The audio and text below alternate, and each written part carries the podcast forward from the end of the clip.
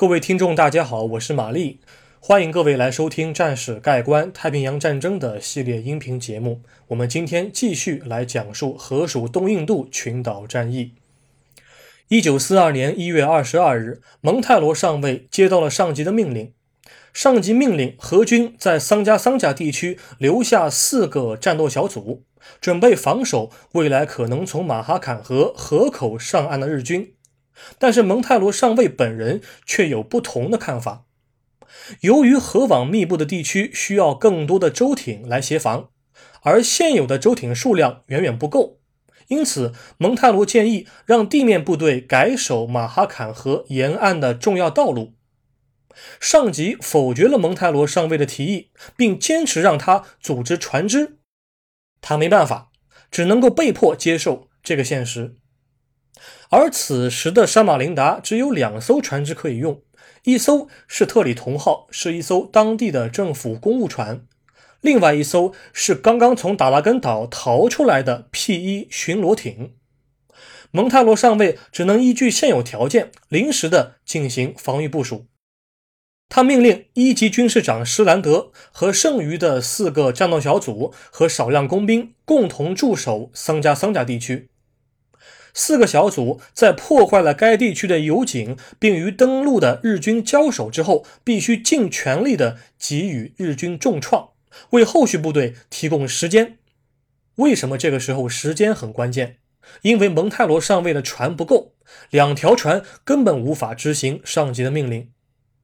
在四个小组布防的同时，蒙泰罗上尉就开始广泛的搜集民船啊，从摩托艇啊、独木舟啊到小型商船。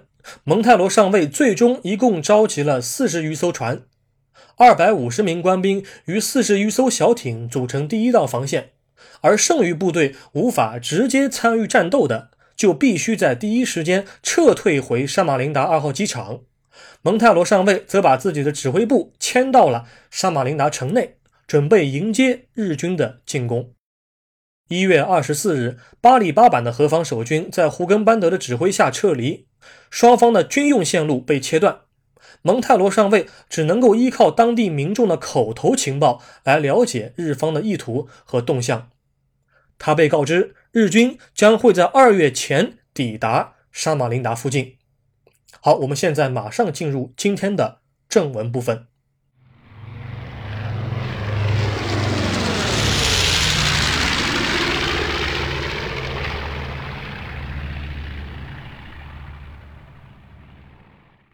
令人难受的拖延行动，长达一个月的战术性撤退。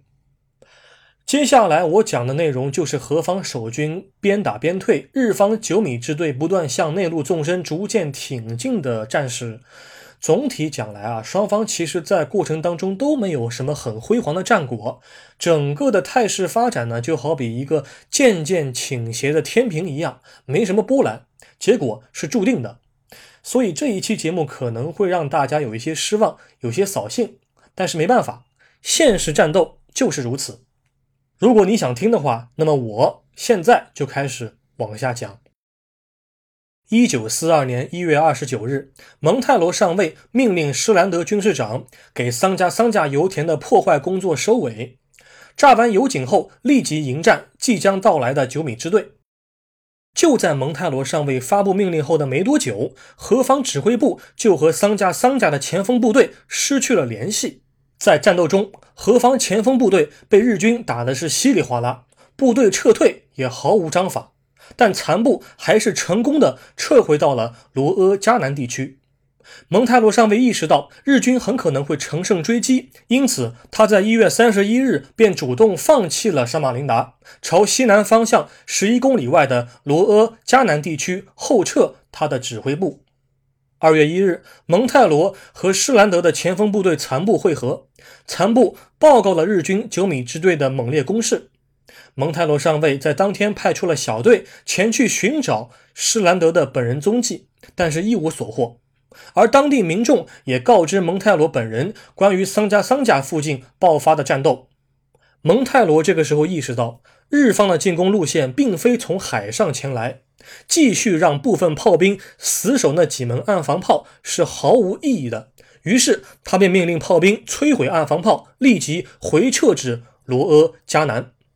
二月二日，何方的巡逻队在罗阿迦南以南十二公里外的位置与日军的某个纵队交火，巡逻队火力不敌对方，便主动在天黑前撤回到了卢阿迦南。而就在天黑到来之前，蒙泰罗上尉便再一次后撤，将指挥部设在了马哈坎河上游二十公里以外的登加龙地区，而位于登加龙和卢阿迦南地区中间的。卢阿库鲁地区，也就是之前我们介绍过的煤矿所在地，何方工兵就成功的在当天执行了焦土策略，摧毁了煤矿。之后，蒙泰罗上尉就接到了民众的情报，日方的九米支队已经占领了罗阿迦南。当初幸好自己跑得快。日军九米支队在占领了罗阿迦南后，便从西面逼近沙马林达主城区。二月三日，沙马林达沦陷，但是九米支队的攻势也并不是一帆风顺的。日军曾经尝试将驱逐舰开进马哈坎河，但是河口的三角洲让他们搁浅了。地形的不便暂时减缓了日方的推进速度。那么，既然何方的先锋部队已经被击溃，炮兵也无法发挥应有的毁伤能力，那么蒙泰罗上尉则不得不动用何军的唯一的优势。那就是民船，经过改装的政府公务船特里同号就变成了河流上的侦察兵。在加装了轻型火炮、机枪和装甲板后，特里同号的游弋活动就更加有底气了。反正日军的驱逐舰进不来，日方的炮兵又不可能具备夜战能力，那么特里同号在大晚上搞侦察活动，总应该是比较安全的吧。从上游指挥部到下游日战地区，马哈坎河的最窄宽度大概连三百四十米都不到。陆地两旁的日本陆军部队确实能够使用轻武器对特里同号产生威胁，但何方认为只要时间得当，自身火力能够及时压制日军，那么看一眼就溜也不是不可以。一九四二年二月三日凌晨四点，特里同号就带着侦察任务出发了。他将驶向下游，以侦察罗阿迦南的日军活动。当天早上九点，特里同号安全的返航了。在侦察过程中，只有两名船员负伤，但却对日军地面部队进行了有力的回击。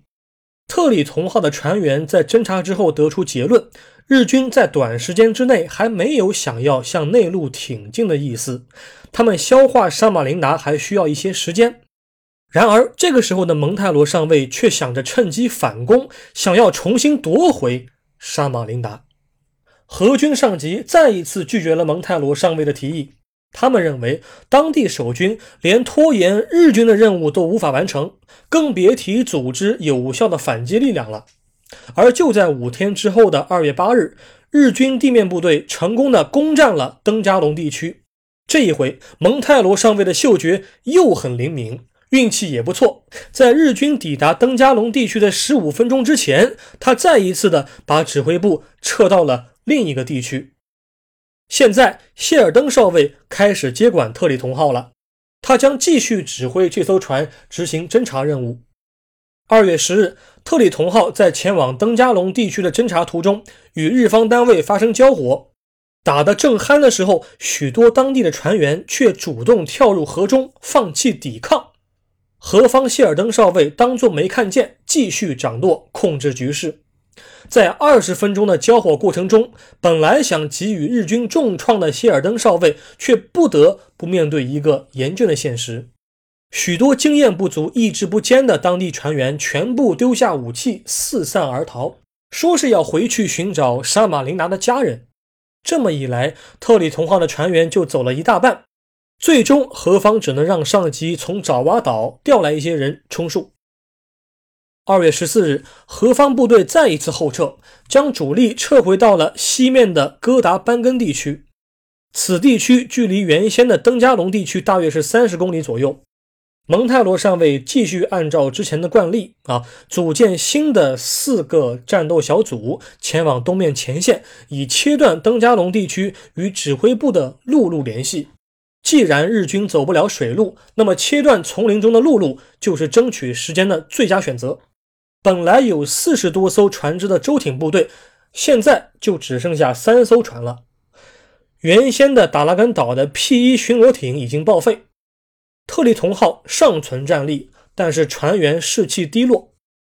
最后一条船叫马哈坎号，这艘船就是以这条河的名字命名的，是另外一艘政府公务船。荷军将二十毫米的轻型火炮和机枪架上之后，它就又可以为撤退服务了。为了稳定军心，蒙泰罗上尉将手下士兵的家属撤回到了西面的丛林深处，这样就不会出现当地人向东逃窜到沙马林达日占地区的情况了。让家属先回撤。但是另外一个方面，蒙泰罗上尉还是不死心，他还想趁机进行反击。他再一次派遣了密探前往登加龙地区和沙马林达主城区搜集日方的情报。原先指挥特里同号的谢尔登少尉，在这个时候也不得不扮演起了伊斯兰教徒，在头巾的掩护下，前去各类村庄搜集日方的动向。此时此刻，沙马林达二号机场的指挥官陆军少校范比斯特霍勒接任了婆罗洲岛的何方最高长官。蒙泰罗上尉得知这个消息后，立马和他取得联系，希望他能够劝说爪哇的荷军指挥部，让他进攻沙马林达，不要再做拖延日军的无用功了。第一，他认为再往回撤，也就是从哥达班根沿上游撤退到马拉蒙泰地区，就没有陆路了，部队只能够搭船走，丛林密布，没有土路可以走了。第二，他认为现在部队只有三艘船可以用了，既不可能拖延日军较长时间，万一被日军击沉，撤退也成了问题。第三，蒙泰罗上尉认为，到这个节骨眼上了，不如直接杀回沙马林达，主动进攻，重创日军，还能够检查检查之前上级布置下来的焦土策略作业，自己部队工兵完成的好不好，自己的油井有没有百分之百被摧毁。霍勒少校就说：“你别想了。”他不同意蒙泰罗上尉的观点，他希望蒙泰罗你就继续率领守军沿河执行拖延战术。不过，不过，到了三月一日，何军高层却同意了蒙泰罗上尉的反攻的提议。我猜想啊，注意这个是推论，这个是推论。我个人猜想，大概是何军高层认为蒙泰罗上尉没有认清大局，即便同意他进攻，他也会在自己手下不足的现实条件下妥协。蒙泰罗上尉还是没有罢休，他说：“你只要给我两个连的步兵，我就能够执行反攻。”然后。然后何方高层就没有回应了。三月五号，当地的密探报告，日军将会在陆地和河流上对哥达班根的何方守军发动进攻。三月六日，也就是第二天，何军巡逻队报告，日军正在何方守军一小时路程外的地点扎营。三月七日早上十点，日军在与荷军激战三小时之后，将原先新组建的何方四个战斗小组打回到了哥达班根的何方指挥部。四个小组一共八十人，之前在巴努阿巴鲁村驻防，其中十人以及他们的指挥官范莫索尔少尉没有及时撤回。蒙泰罗上尉立即指示，仅有的三艘船就地等待，不能够扔下自己人不管。三月八日早晨五点，荷军终于等到了撤退的同胞，并成功的继续后撤至马哈坎河的上游。负责掩护撤退的两条船，包括特里同号，在面对日军改装的装甲帆船时，受到重创，失去战力。蒙泰罗上尉只能与部下一同搭乘马哈坎号政府公务船，沿着马哈坎河的上游撤退。几个小时后。沙马林达的全部守军均撤回到了沙马林达二号机场。蒙泰罗上尉抵达后，立即与霍勒少校碰了面，并且报告了自己未来反击沙马林达的计划。由此可见，经历了数次撤退的蒙泰罗上尉仍然没有被军心吓倒，只是这一回他不得不败下阵来。